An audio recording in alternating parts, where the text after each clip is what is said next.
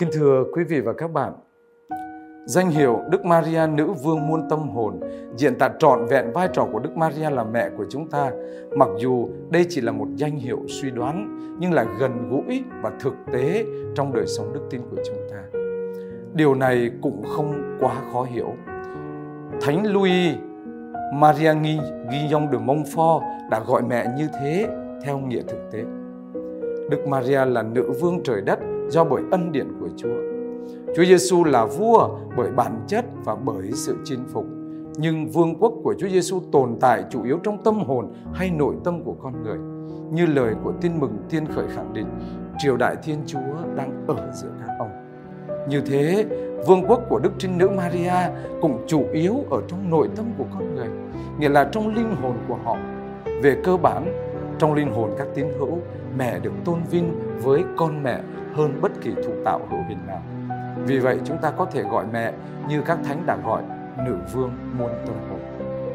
Để có thể hiểu một cách chắc chắn vương quyền của mẹ, chúng ta phải nối kết vương quyền ấy với vương quyền của Chúa Giêsu con mẹ. Phùng vụ mới của công đồng Vaticano thứ hai tuyên bố và xác tín rằng Chúa Kitô được tôn xưng là vua vì tính ưu việt của Ngài trên mọi loài thụ tạo. Ngài ngự trị trong tâm trí của tất cả mọi người. Chính Ngài là chân lý và là nguồn gốc của mọi sự thật. Ngài cũng ngự trị trong khát vọng chính đáng của con người. Bằng ân sủng và niềm cảm hứng, Ngài giúp những khát vọng tự do của chúng ta hướng tới những nỗ lực cao quý nhất. Và thật vậy, Đức Kitô ngự trị trong tâm hồn chúng ta bởi tình yêu của Ngài và vượt quá sự hiểu biết của chúng ta.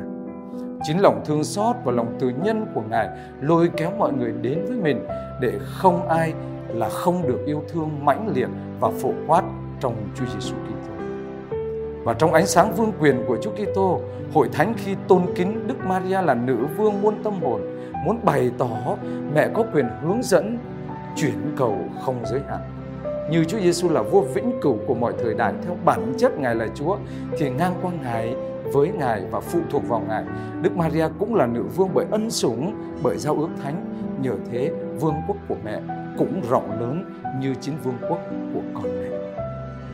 Chúng ta có thể nói trong vai trò là nữ vương muốn tâm hồn, mẹ sẽ thông phần vào sự cai trị của vương quyền của Đức Kitô trên tâm trí và ý chí của con người chúng ta.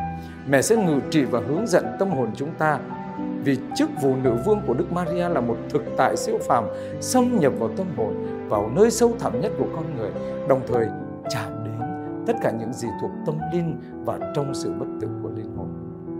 Mẹ thấu biết những suy nghĩ sâu xa nhất của chúng ta vì đôi mắt yêu thương của mẹ luôn hướng về con cái mẹ.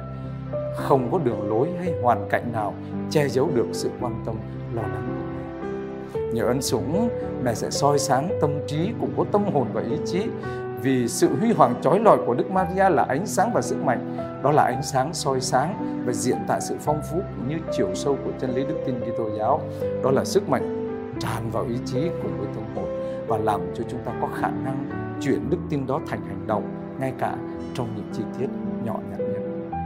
Như thế, với tư cách là nữ vương muôn tâm hồn, là đứng trung gian mọi ân sủng và là mẹ tâm linh của toàn thể nhân loại, Đức Maria có quyền năng trực tiếp trên tâm hồn chúng ta.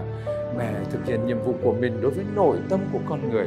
Nhờ sự trung gian của người mẹ, mẹ đưa chúng ta đến với thánh ý và làm những điều phù hợp với ý muốn tốt lành của Thiên Chúa. Vì chính Thiên Chúa tác động đến ý chí cũng như hành động của anh em do lòng yêu thương của.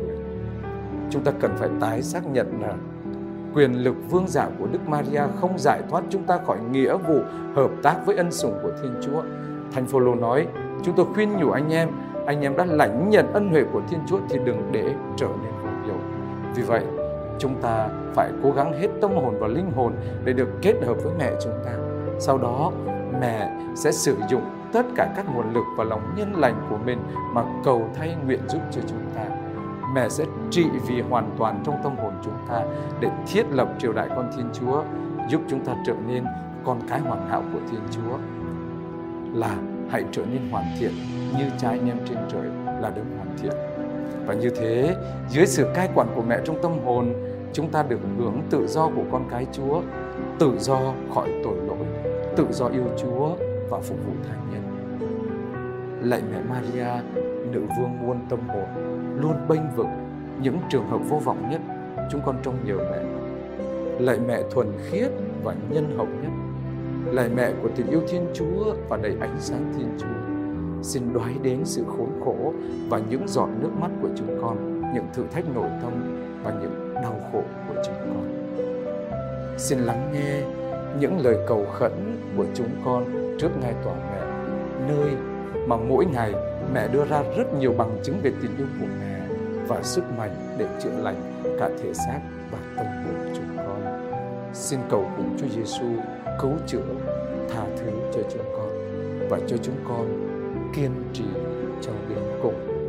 Lạy mẹ Maria, nữ vương muôn tâm hồn, chúng con đặt tất cả niềm tin của chúng con vào mẹ.